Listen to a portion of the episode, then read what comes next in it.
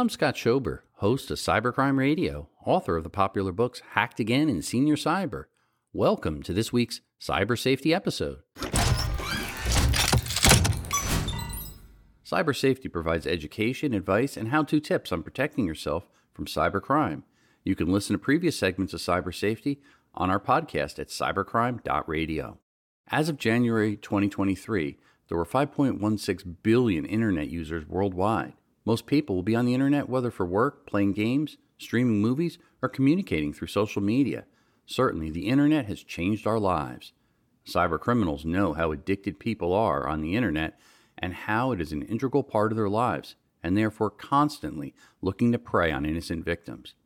I came across a practical list of online safety tips from Kaspersky that will benefit everyone that wants to keep safe on the internet.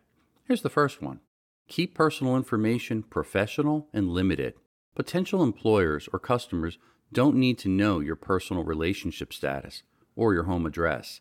They do need to know about your expertise and your professional background and how to get in touch with you. You wouldn't hand purely personal information out to strangers individually. Don't hand it out to millions of people online. Keep your privacy settings on. Marketers love to know all about you, and so do hackers. Both can learn a lot from your browsing and social media usage, but you can take charge of your information. As noted by Lifehacker, both web browsers and mobile operating systems have settings available to protect your privacy online. Major websites like Facebook also have privacy enhanced settings available. These settings are sometimes deliberately hard to find because companies want your personal information for its marketing value. Make sure you have enabled these privacy safeguards and keep them enabled. Use a secure VPN connection.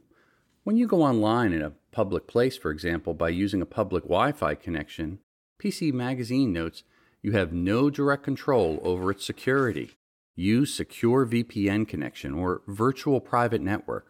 A VPN enables you to have a secure connection between your device and an internet server that no one can monitor or access the data that you're exchanging. Be careful what you download. A top goal of cybercriminals is to trick you into downloading malware, malicious software, programs, or apps that carry malware to try to steal information. This malware can be disguised as an app, anything from a popular game to something that checks the weather. Bottom line, don't download apps that look suspicious or come from a site you don't trust. Choose strong passwords. Passwords are one of the biggest weak spots in the whole internet security structure, but there's currently no way around them.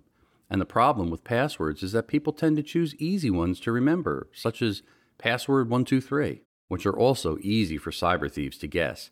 Use a good password manager which is software that can help you manage multiple passwords so that you don't forget them. A strong password is one that is unique and complex, at least 15 characters long, mixing letters, numbers, and special characters. Make online purchases from secure sites. Anytime you make a purchase online, you need to provide a credit card or bank account information. Only supply this information to sites that provide secure encrypted connections.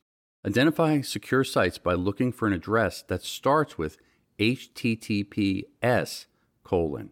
The S stands for secure, rather than simply typing HTTP colon. They may also be marked by a padlock icon next to the address bar. Keep these basic internet safety rules in mind, and you'll enjoy the internet and keep your private information private.